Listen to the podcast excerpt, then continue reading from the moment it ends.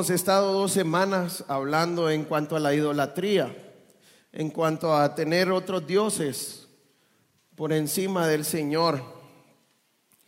Y, lo que mirábamos, la idea, de, aprendíamos que la idolatría es pecado.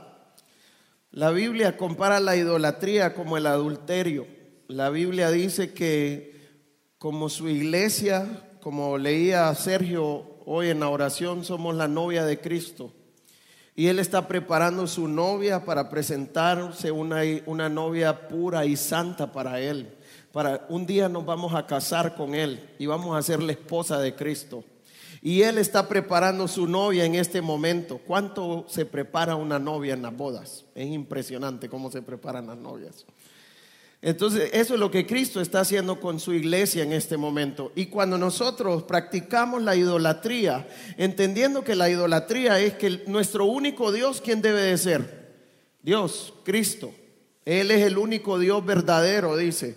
Y aprendíamos la semana pasada que decía, no tendrás dioses ajenos delante de mí. Cuando nosotros constituimos otro Dios, en este momento estamos idolatrando, estamos en pecado.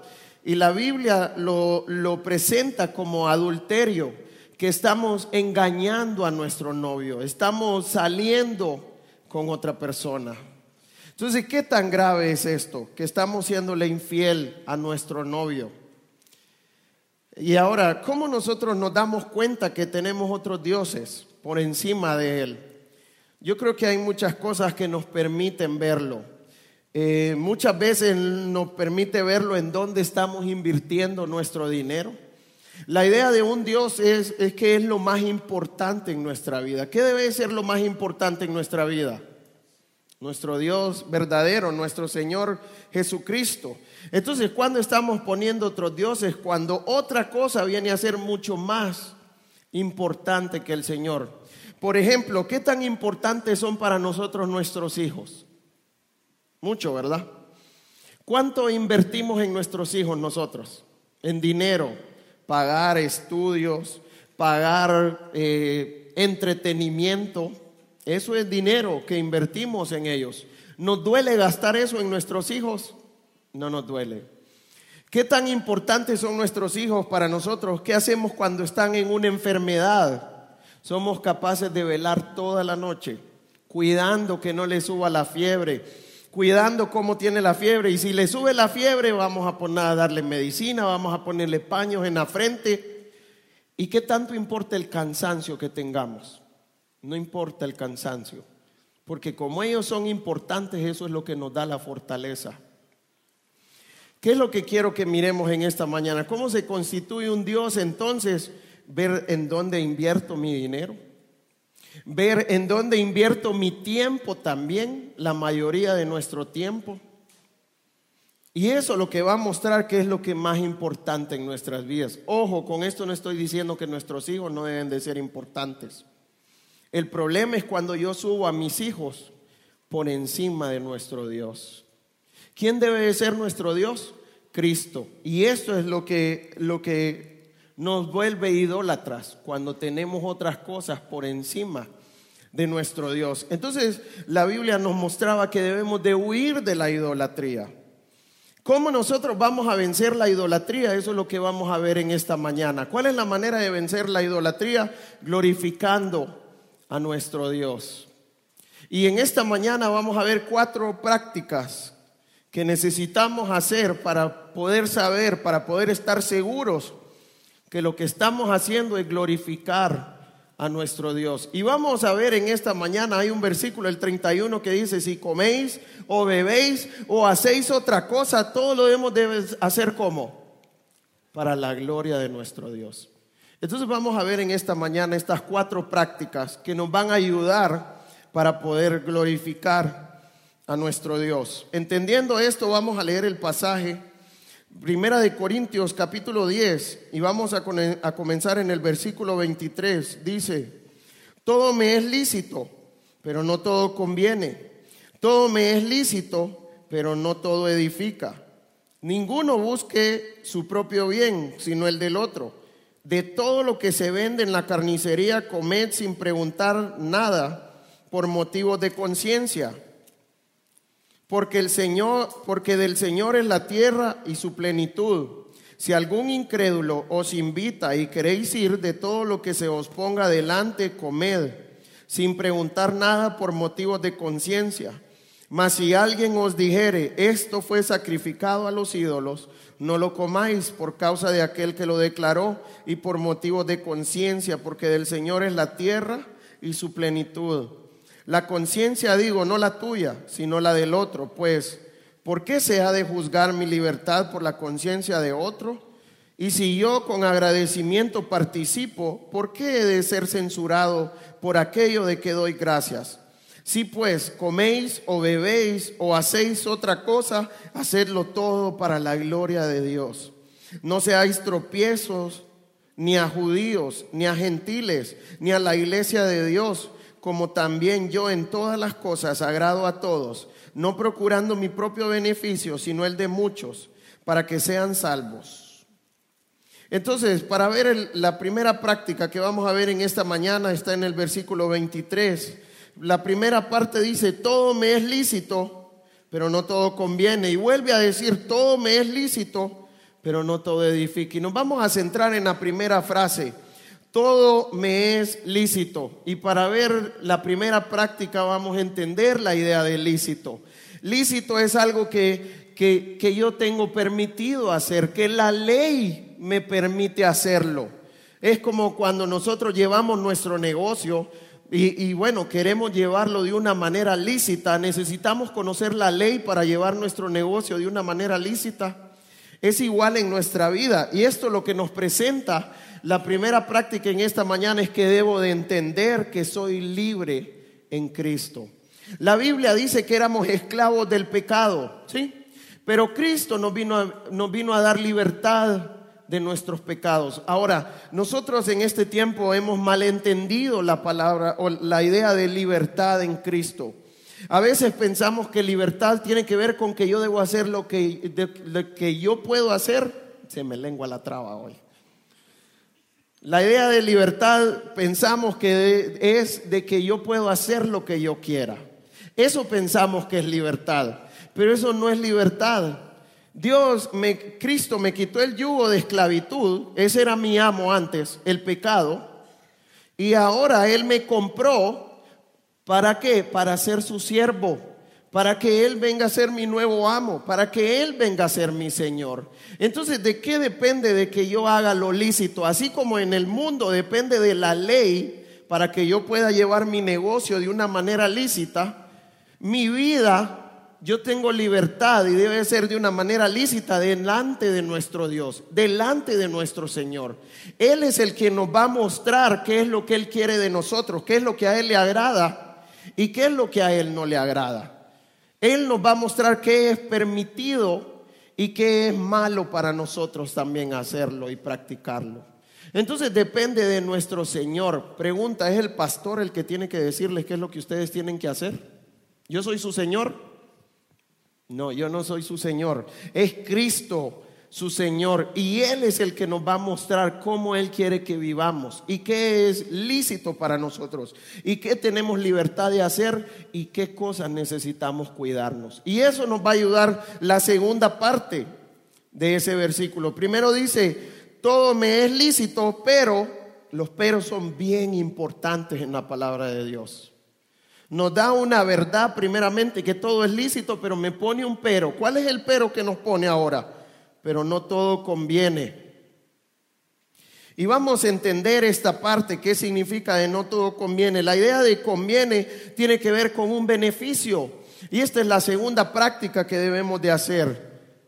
Si me ayudas con la segunda, por favor, ver si lo que estoy haciendo me trae algún beneficio a mi vida. Ver si lo que estoy haciendo me conviene hacerlo. Ver si es útil hacerlo. Ahora, ¿de qué depende si es útil o no es útil? En los negocios nosotros sabemos que hay cosas que son útiles para el negocio, que sabemos que van a traer retribución. Y hay otras cosas que necesitamos evitar porque sabemos que no va a ser útil. Ahora, ¿para qué debe de ser útil? Eso nos muestra el siguiente, la siguiente práctica. Al fin, después vuelve a decir, todo me es lícito, pero no todo edifica. ¿Para qué debe de ser útil lo que yo hago entonces? Para edificarnos. Entonces, esta es la tercera práctica, ver si lo que voy a hacer me edifica. ¿Y cuál es la idea de, de edificar? Edificar tiene que ver con promover el crecimiento en la sabiduría y la piedad en cada uno de nosotros. Todo lo que yo haga debe de promover el, el, crecimiento en la sabiduría.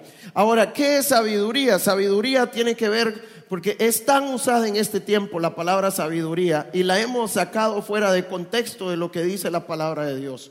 Cuando la palabra de Dios habla de sabiduría, tiene que ver con la práctica de la palabra de Dios. Cuando yo tomo los principios bíblicos y los vuelvo vivo en mi vida, cuando son reales en mi vida. Entonces, para la sabiduría, ¿qué tan importante es saber y entender la palabra de Dios entonces?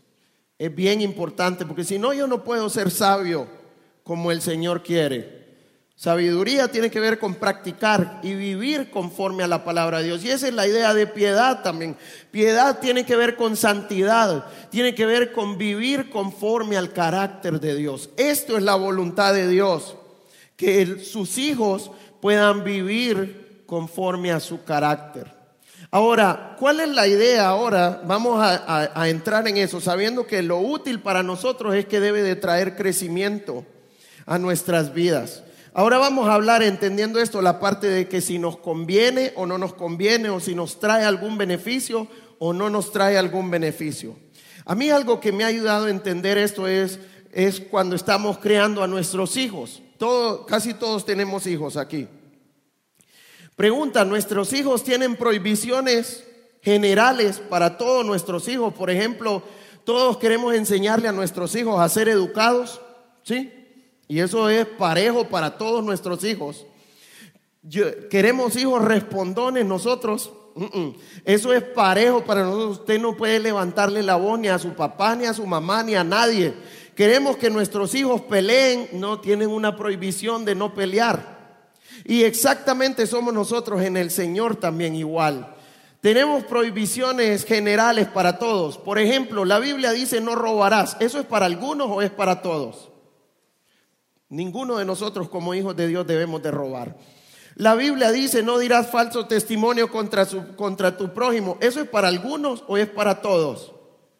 Eso es algo general para todos nosotros. Ahora, pensando en nuestros hijos, tienen algunas prohibiciones que son personales. ¿Y de dónde vienen las prohibiciones personales? Tienen que ver con nuestra manera de ser. Si yo tengo un hijo hiperactivo, y, muchas veces eh, en estos hogares hay prohibiciones para esos niños que después de las 5 o 6 de la tarde no pueden comer ni ningún confite, ni ningún chocolate, ni beber coca. Porque ¿qué pasa si beben, si comen un chocolate esos niños hiperactivos? Agárrense que se van a despertar. Y, y, eso nos llega a afectar a nosotros que hasta nos va a tocar estar levantados capaz 11, 12 o 1 de la mañana, solo por ese chocolate que se comió. Entonces hay cosas personales en donde nosotros tenemos prohibiciones personales para nuestros hijos. Igual somos delante de nuestro Dios. Conforme a nosotros somos, Dios nos va a ir dando prohibiciones personales también. ¿De qué dependen las prohibiciones personales? Depende de cada uno de nosotros. La Biblia muestra que nosotros tenemos deseos carnales. ¿Cuáles son esos deseos carnales? Son todas esas cosas que nos encantan hacer que nos gusta hacerlas, que disfrutamos al hacerlas, pero que cuando venimos a la palabra de Dios nos muestra que son pecados. Por ejemplo, a muchos les gusta pelear y no pueden estar sin pelear. Hay veces que dicen, me hace falta pelear, le dicen a uno muchas veces. Otros somos diferentes, no tienen problemas con las peleas. Yo, por ejemplo, y solo se quedan viendo unos con otros, se fijan, ¿verdad? Para que vean. Por ejemplo, yo no, a mí no me gusta el alcohol, nunca me ha gustado el alcohol.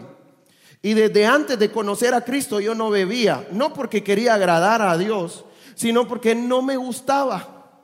Y hasta el sol de hoy yo no bebo porque no me gusta. A mí me ponen alcohol enfrente y eso no me va ni me viene. Hay otros que si le ponen alcohol, ¿qué va a pasar? Van a empezar a sudar y a temblar. Entonces, ¿qué, ¿qué, es lo que necesitamos hacer? Yo necesito venir delante de mi Dios y que Él me ayude a reconocer cuáles son esos deseos que están en mí que a Él no le agradan. Y entendiendo estos deseos, yo necesito cuidarme también. Si yo sé que yo soy peleón, yo debo de tener cuidado cómo le voy a hablar a mi esposa. ¿Cómo voy a hablar con ella? ¿Cómo voy a hablar con mis hermanos? Ver qué es lo que me hace caer para cuando eso me hace caer, lo voy a evitar mejor. Y aquí es donde vamos a ver una diferencia en que hay ciertas convicciones para uno y ciertas convicciones para otro. Pregunta, ¿ustedes deben de vivir por mis convicciones? ¿Qué piensan? Voy a poner un ejemplo. Yo puedo decir aquí, en, el, en, frente de todos, que el Facebook es pecado.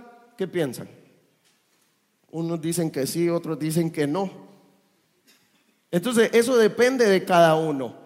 Si la Biblia no me dice en ninguna parte si el Facebook es pecado, pero si yo me meto al Facebook y empiezo a quemar todas mis horas en el Facebook y empiezo hasta a incumplir responsabilidades por estar en el Facebook, eh, llego tarde al trabajo, no le pongo atención a mi esposa, no le pongo atención a mis hijos y pierdo todo el tiempo de estar ahí. Tenía un compromiso y se me olvidó, voy corriendo, dice uno. Entonces, ¿Qué, tan grave es el Facebook para esa persona si lo hace incumplir responsabilidades? Es algo que debe de tener mucho cuidado. No le conviene estar en eso entonces. Porque eso hasta lo puede llevar a incumplir responsabilidades delante del Señor también. Pasar tiempo con el Señor, pasar tiempo con nuestros hermanos vivir para Él. Entonces, este es el tipo de cosas en donde cada uno de nosotros debemos de tener mucho cuidado y conocernos. Es decirle al Señor, Señor, muéstrame cuáles son esas áreas en mi vida que en, las que yo muestro algo que a ti no te agrada y de qué manera yo debo de cuidarme, Señor. Entonces, este es en cuanto a la parte personal. Entonces, vamos a ver la tercera práctica, la cuarta práctica y esto nos va a ayudar también a entender esta parte de lo plano personal también delante del Señor. Vamos al versículo 24, dice, ninguno busque su propio bien, sino el del otro. De todo lo que se vende en la carnicería, comed sin preguntar nada por motivos de conciencia, porque del Señor es la tierra y su plenitud. Si algún, si algún incrédulo os invita y queréis ir de todo lo que se os ponga delante, comed sin preguntar nada por motivos de conciencia. Mas si alguien os dijere, esto fue sacrificado a los ídolos, no lo comáis por causa de aquel que lo declaró y por motivos de conciencia, porque del Señor es la tierra y su plenitud. La conciencia, digo, no la tuya, sino la del otro. Pues ¿por qué se ha de juzgar mi libertad por la conciencia de otro? Y si yo con agradecimiento participo, ¿por qué he de ser censurado por aquello de que doy gracias? Entonces la cuarta práctica que debo de tener en mi vida es que yo debo de entender el propósito de la libertad que Cristo me ha dado. Ahora en el 24 nos muestra cuál es el propósito de esa libertad. Ninguno busque su propio bien, sino el del otro. ¿Y cuál es la idea con esto? Yo necesito mostrar el amor con otras personas. ¿Por qué hablamos de mostrar el amor? Y a veces nosotros no entendemos, porque nuestro amor es egoísta. Mientras yo consigo un beneficio de alguien, yo estoy dispuesto a amar a esa persona. Pero cuando ya esta relación no me trae ningún beneficio, ya me quiero deshacer de esa relación. Mientras mi esposa me cocine y me, y me lave y me aplanche, estamos bien, yo te amo, Daniel. Pero una vez que ella deja de hacer eso, ¿qué pasa? No, ya, ya, ya se me cambió, Señor, ocupa, ocupo otra, dicen. Eso es lo que hacemos, ese es nuestro amor, nuestro amor es egoísta. Nuestro amor es que yo estoy buscando a ver qué le saco a la otra persona. Y cuando ya esta relación no me trae absolutamente nada, ¿qué pasa? Yo quiero salir de esta relación. Ahora, no está hablando de nuestro amor, está hablando del amor de Dios. ¿Cómo es el amor de Dios? Romanos 5.8 nos lo muestra. Mas Dios muestra su amor para con nosotros, en que siendo aún pecadores, Cristo murió por nosotros. Entonces, ¿quién ofendía a quién? ¿Dios nos ofende a nosotros o nosotros ofendemos a Dios? ¿Qué tanto ofendemos a Dios nosotros? constantemente. No es una ofensa, no son dos, no son tres, son un montón. ¿En qué se vuelve alguien que nos ofende un montón? En enemigos míos. ¿Qué éramos delante del Señor? Nosotros éramos enemigos de Dios. Porque lo ofendíamos y pecábamos a cada rato. Incluso como creyentes seguimos ofendiéndolo. En eso, eso éramos nosotros, enemigos de Dios. Pero ¿qué hizo Cristo por sus enemigos? Dice que murió por ellos. ¿Qué tanto hizo para morir por nosotros? Primero, miremos que Cristo es Dios en su esplendor, es el Dios creador. Ahora, ¿qué hizo nuestro Dios creador? La Biblia dice que se humilló y tomó un cuerpo. Se hizo como uno de nosotros. Para Cristo fue una humillación hacerse un hombre, sí, porque Él era Dios soberano. Él era el Todopoderoso. A él no lo limitaba nada, ni espacio, ni tiempo, ni nada. Pero él, por amor a nosotros, se humilló tomando un cuerpo. ¿Y cuál fue el, propósito por el cual él se encarnó? Y bueno, como el rey del universo, ¿de qué manera nació él? ¿A dónde nos gusta a nosotros ir a tener a nuestros hijos? Por lo menos queremos pagar la mejor clínica que podemos pagar. ¿Sí? ¿A dónde nació el rey del universo? En un establo. Él es el dueño de todo y nació en un establo. ¿Qué más sufrió por amor a nosotros? Lo apedrearon, lo latigaron, hablaron mal de él, negaron que él era Cristo. Y al final, ¿en qué terminó su vida? Muriendo en la cruz del Calvario. ¿Por qué Cristo hizo todo esto? Por amor a nosotros. Ahora, pregunta, ¿Cristo sacó algún beneficio de todo esto? Eh, solo sufrimiento sacó él más bien. Para venir y salvarnos. ¿Para quién fue el beneficio entonces? No fue para él, fue para nosotros. ¿Cuál fue el beneficio que Jesús estaba buscando en nosotros? Nuestra salvación. Sin todo esto nosotros no pudiéramos ser salvos. Sin todo esto nosotros no pudiéramos estar alabando al Señor en esta mañana si Él no hubiera hecho todo esto. Esto es el amor de Dios. Busca el beneficio de otros y este es el amor que Dios quiere que mostremos ahora. Y Pablo va a empezar a dar ilustraciones prácticas de lo que estaba sucediendo en ese tiempo. La idea en este tiempo, ¿cuál era? Que habían en Corinto estaban adorando a otros dioses, estaban sacrificando animales pero no era para el Dios verdadero, sino que eran para dioses falsos. Entonces, ¿qué pasaba? Muchos se convertían a Cristo y querían seguir en esta práctica de seguir adorando otros dioses. Entonces, entendiendo este contexto, vamos a ver lo siguiente que Pablo nos quiere mostrar entonces. Dice el 25, primeramente, nos da algo personal primero. De todo lo que se vende en la carnicería, Comed sin preguntar nada por motivos de conciencia, porque del Señor es la tierra y de su plenitud. Entonces, ¿cuál es el principio general que Dios nos da personalmente? Pablo empieza diciendo, de todo lo que se vende en la carnicería, comed. Yo creo que para a veces nosotros no entendemos este ejemplo, porque uno no va a un restaurante y le pregunta al mesero, ¿esto fue sacrificado a los ídolos? Entendemos eso nosotros, el mesero va a decir, qué ridículo este hombre está loco. Pero en este tiempo era, una práctica normal que se sacrificaran a otros dioses, animales. Entonces Pablo le está diciendo a los creyentes, a cada uno de nosotros, si van a la carnicería, no pregunten de dónde viene por motivos de conciencia. En la carnicería se encontraba carne que había sido sacrificada a los ídolos. Sí. Terminaban de sacrificar a los ídolos y los sacaban a la carnicería para que pudiera ser vendida esa carne. Entonces, ¿qué le está diciendo a los creyentes? Cuando vayan a la carnicería, ni pregunten por cuestiones de conciencia. ¿Para qué sirve la conciencia? Dios dejó la conciencia en nosotros para podernos ayudar. Y la mejor manera que a mí me ha ayudado para entender la conciencia es como ver las luces del tablero. ¿Para qué sirven las luces del tablero, Gabriel o Héctor Vivas? ¿Para qué sirven las luces? Si se enciende el check engine, ¿qué significa eso? Ok, le está avisando, tiene un problema en el motor. Necesita ir a ver qué es. Si se enciende la luz de la gasolina, ¿qué nos está indicando esa luz? necesita ir a la gasolinera. ¿Qué pasa si yo ignoro esas luces y digo, no importa, todavía tengo gasolina para hoy? ¿Qué va a pasar después? Gabriel, ¿me puede ayudar a traer gasolina? Que me quede, por favor. Eso es lo que hacemos cuando ignoramos las luces del tablero. Y a veces, eh, tal vez el motor no tiene mucho daño, pero al no ponerle atención a eso, se me puede volver una sopa también. Que era más fácil ir y arreglarlo. ¿Sí? Entonces, así funciona la conciencia en nosotros. Dios la puso como una alarma.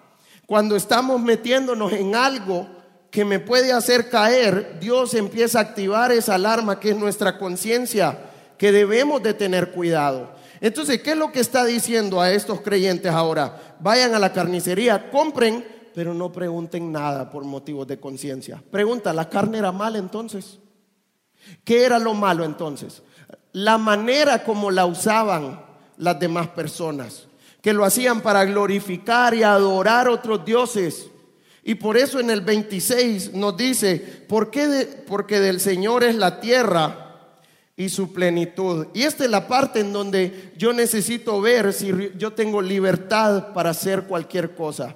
Primera de Timoteo, capítulo 4, versículo 4 y 5 nos dice que de que comamos con acción de gracias que por la oración es santificada. Entonces Dios nos da en su palabra una libertad, entendiendo que la carne no es lo malo, sino la manera como la usa el otro grupo. Yo puedo tomar esa carne y comérmela entonces, aunque haya sido sacrificado a los ídolos. ¿Qué piensan? Esta es la libertad que nos está dando la palabra de Dios. Entonces es ver que las cosas no son malas, porque cuánto nosotros queremos satanizar las cosas, así es mala, ese aparato es malo. Y nosotros queremos ver como malas las cosas, pero las cosas no son las malas. ¿Cuáles son las cosas? ¿Cuáles son las cosas malas? El uso con lo que estamos, de la manera que las estamos usando o la manera como las usan otras personas. Pero todo esto de dónde viene? De la palabra de Dios, de lo que nuestro Señor dice. Pregunta, ¿yo debo de vivir por las convicciones del pastor? ¿Qué piensan? Cada uno necesita crecer en sus propias convicciones para poder vivir con las convicciones que Cristo le está dando. Entonces, este es el principio general. Yo tengo libertad porque la palabra de Dios me da la libertad, porque mi Señor me da libertad de hacer ciertas cosas. Ahora vamos a entrar al ejemplo que Pablo quiere dar ahora. ¿Por qué habla de buscando el beneficio de otros? Primero dice el 27.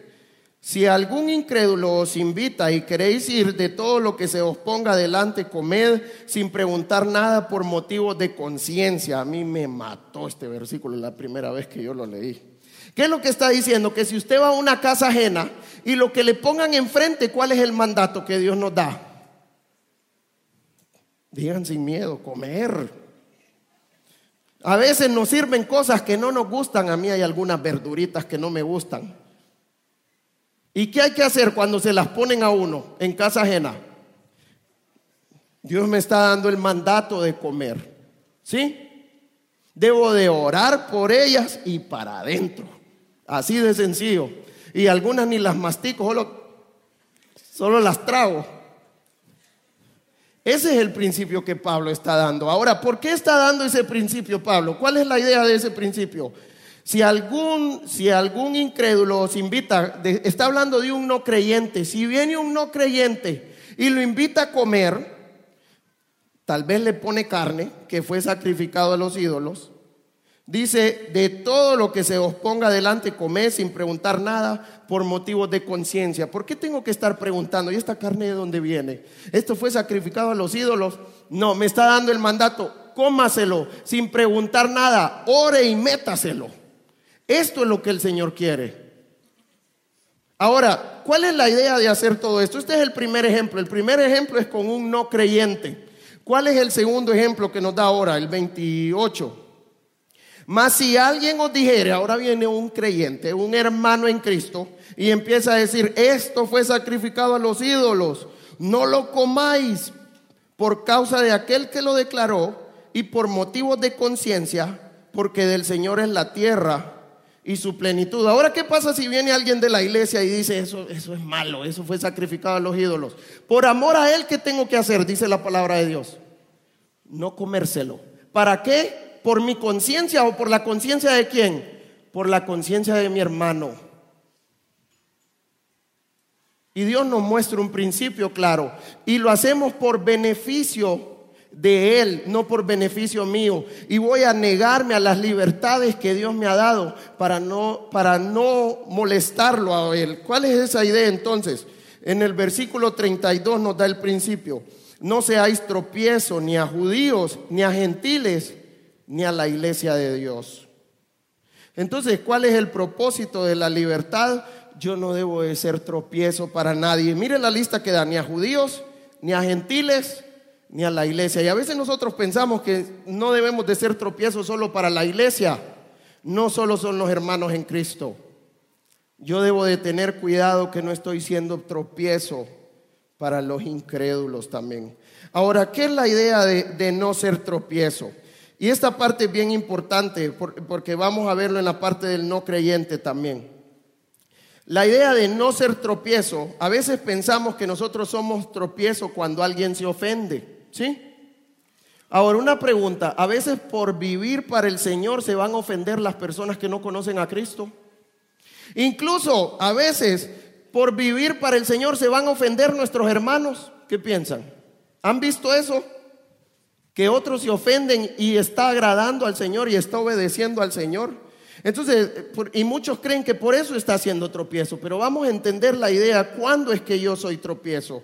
Yo soy tropiezo cuando yo estoy guiando a otra persona, ya sea a pecar por mi manera de vivir, cuando yo estoy siendo un mal ejemplo para otra persona, o cuando con mi acción yo estoy animando a otros, ya sea un hermano a pecar, o ya sea un no creyente que reconozca a Cristo como el Señor de su vida. ¿Qué tan grave es ser tropiezo para otros entonces? Si yo desanimo a mi hermano para vivir para el Señor, ¿eso es grave? Si yo desanimo a un no creyente para que no conozca a Cristo, para que no reconozca a Cristo, ¿eso es grave? Y todo esto viene por nuestra manera de vivir. Y incluso, miren lo que dice Pablo en el versículo 29. La conciencia, digo, no la tuya, sino la del otro. Pues, miren las preguntas que se hace. ¿Por qué se ha de juzgar mi libertad por la conciencia de otro? ¿Se han hecho esta pregunta ustedes? ¿Y por qué yo voy a dejar de hacerlo solo porque lo dice? 30. Y si yo con agradecimiento participo, ¿por qué he de ser censurado por aquello de que doy gracias? Hemos tenido estas posiciones nosotros, sí, yo estoy haciéndolo delante del Señor, así que no me importa lo que diga ese hombre o lo que diga esa mujer. Pero si mi acción por vivir para el Señor y yo puedo evitarlo, va a llevar a mi hermano a pecar, yo necesito dejar de practicar eso y tener mucho cuidado con esta práctica. Ahora, ¿quién me va a mostrar esto? Todo esto es delante del Señor, en donde la palabra de Dios me muestra que tengo libertad para hacerlo y en donde la palabra de Dios me muestra que estoy siendo tropiezo para la otra persona. Que si mi práctica lo va a llevar a Él, a practicar algún pecado o a sentirse tentado porque él piensa que eso es pecado. Esto es lo que estaba pasando. Para algunos creyentes era pecado comer carne sacrificada a los ídolos. Y eso es lo que miramos en el capítulo 8. ¿Y qué decía Cristo? ¿Era pecado para ellos? Sí, y no había ningún problema. Pero Pablo decía, para mí no es pecado, yo tengo libertad de hacerlo. Ahora, si yo lo hago, ¿qué pasa? Yo empiezo a, yo peco porque estoy llevando a mi hermano a pecar, llevando a mi hermano que por su débil conciencia, él va a pecar también. Entonces, por amor a otro, yo necesito ver cómo estoy viviendo. Entonces, ¿es importante nuestra vida delante del Señor? Sí. ¿Para qué es importante? Para no poner tropiezo ni a mis hermanos primeramente. ¿Para qué? Cuando yo pongo tropiezo a mis hermanos? Cuando yo los hago pecar por mis prácticas. Y cuando yo estoy siendo tropiezo a los no creyentes, ¿para qué? Para que no sean salvos. En el 33 nos dice, como también yo en todas las cosas agrado a todos, no procurando mi propio beneficio, sino el de muchos. ¿Cuál es el propósito de esto? Para que sean salvos. Para que los no creyentes puedan conocer a Cristo. ¿De quién depende que los no creyentes conozcan a Cristo entonces? De nosotros. ¿De quién depende que la gente de San Pedro Sula conozca a Cristo? Por nuestra manera de vivir. Yo quiero animarle. Ahora, ¿cuál debe ser la manera en que nosotros debemos de vivir? En el 31 nos lo muestra. Si pues coméis o bebéis o hacéis otra cosa, hacedlo todo para la gloria del Señor. Ahora, ¿qué significa hacerlo todo para la gloria de Dios? ¿Tiene que ver con mi motivación? ¿Qué piensan? Miren, ahora que yo soy creyente, yo me he dado cuenta de cosas que hacía en el pasado, que hasta oraba, Señor, ayúdame que me salga con esta chava, decía yo. Y que ahora yo me doy cuenta que eran pecados en mi vida. Y en mi mente y en mi corazón hasta le pedí al Señor que las pudiera hacer. Y ahora me doy cuenta que era pecado lo que estaba haciendo.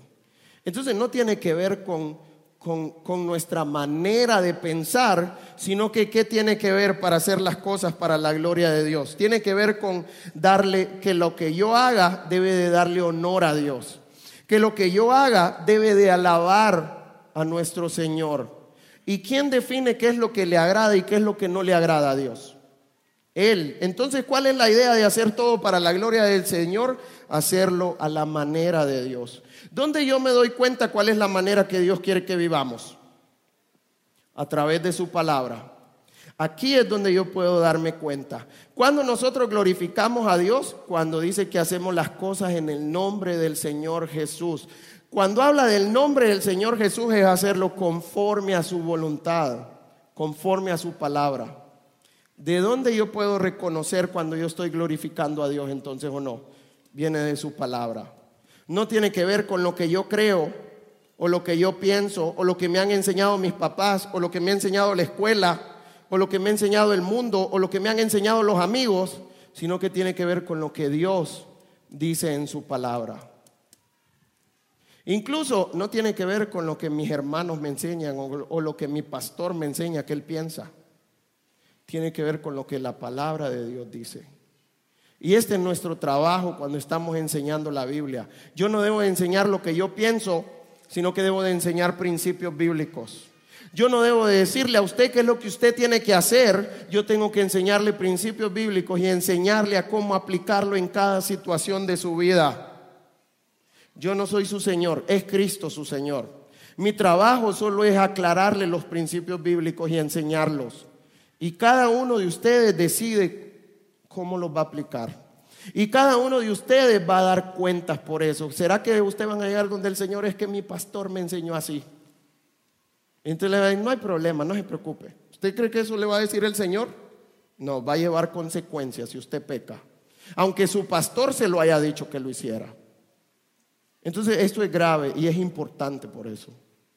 Entonces esto nos muestra que delante de quién vivimos, debo de vivir delante del Señor. No debo de vivir delante de otra persona, debo de vivir delante del Señor. Ahora, para terminar, vamos a ver unos versículos en Ezequiel, Ezequiel 36. Ezequiel capítulo 36 y vamos a, comenzar, vamos a comenzar en el versículo 21 y es Dios hablando al pueblo de Israel. Mire lo que Dios le dice al pueblo de Israel. Pero he tenido dolor al ver mi santo nombre profanado por la casa de Israel entre las naciones a donde fueron. ¿Qué tuvo el Señor cuando profanaron su santo nombre, el pueblo de Israel? Dolor. Pregunta, ¿Dios se duele cuando yo profano su nombre también delante de las personas que no lo conocen? Exactamente igual. ¿Usted quiere causarle dolor a su Dios o quiere agradar a Dios? Si yo quiero hacer las cosas para la gloria de Dios, yo debo de agradar a mi Dios, no que le duelan las cosas que yo hago. Ahora, ¿qué era lo que hacían ellos que le dolía? Por tanto, di a la casa de Israel, así ha dicho Jehová el Señor, no lo hago por vosotros, oh casa de Israel, sino por causa de mi santo nombre, el cual profanasteis vosotros entre las naciones a donde habéis llegado. Entonces Dios está diciendo, yo no lo estoy haciendo por ustedes, lo estoy haciendo por mi santo nombre. ¿Qué es lo que está haciendo por su santo nombre entonces?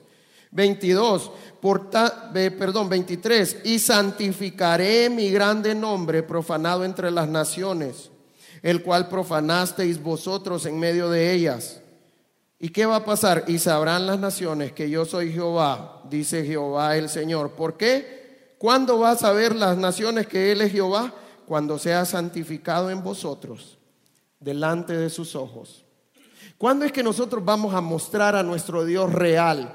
Cuando estamos haciendo las cosas conforme a su voluntad. Cuando estamos viviendo en santidad. Esa es la manera como los demás van a poder reconocer a Dios. Eso es la manera como los demás van a poder entender que Dios es real y que existe.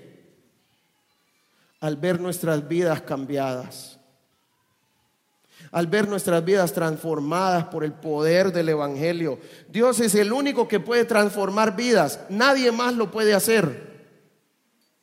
Y para esto nos dejó el Señor, para hacer testimonio a los no creyentes, para hacer su boca a los no creyentes también. Debo de vivir, pero también Dios quiere que comparta su evangelio para que muchos más se puedan arrepentir. Ahora, para terminar, lo voy a dejar con tres preguntas que nos ayudan al momento de si vamos a hacer las cosas para la gloria del Señor. La primera pregunta tiene que ver si lo que estoy haciendo glorifica a Dios. Tiene que ver con lo que si estoy haciendo, lo estoy haciendo conforme a la voluntad de Dios o lo estoy haciendo como yo quiera. Tiene que ver si la palabra de Dios me avala para hacerlo de esta manera. La segunda tiene que ver si no estoy siendo tropiezo para mi hermano. Y esto entra en nuestras libertades también. Pueda que el Señor me da libertad en algunas cosas que yo puedo dejar de hacerlas por amor a mi hermano, para no ser tropiezo para él. Si él tiene un problema en esa área, yo necesito cuidarlo y necesito velar por mi hermano. Y la tercera, si estoy animando a los no creyentes a reconocer a Cristo por mi manera de vivir. Un no creyente va a poder ver a Cristo si yo estoy pecando. Si yo estoy peleando con un no creyente, va a decir, sí hay un Dios diferente. ¿Creen ustedes? Debemos demostrar a nuestro Dios. Y yo quiero animarle que por cada cosa que hagan, si coméis o bebéis o hacéis otra cosa, ¿para quién lo debemos de hacer? Para la gloria del Señor. Animémonos a vivir para nuestro Dios. Animémonos para darle toda la gloria y la honra a Él. Vamos a orar. Señor, en esta mañana yo quiero darte gracias por este tiempo. Quiero darte gracias por tu palabra, Señor.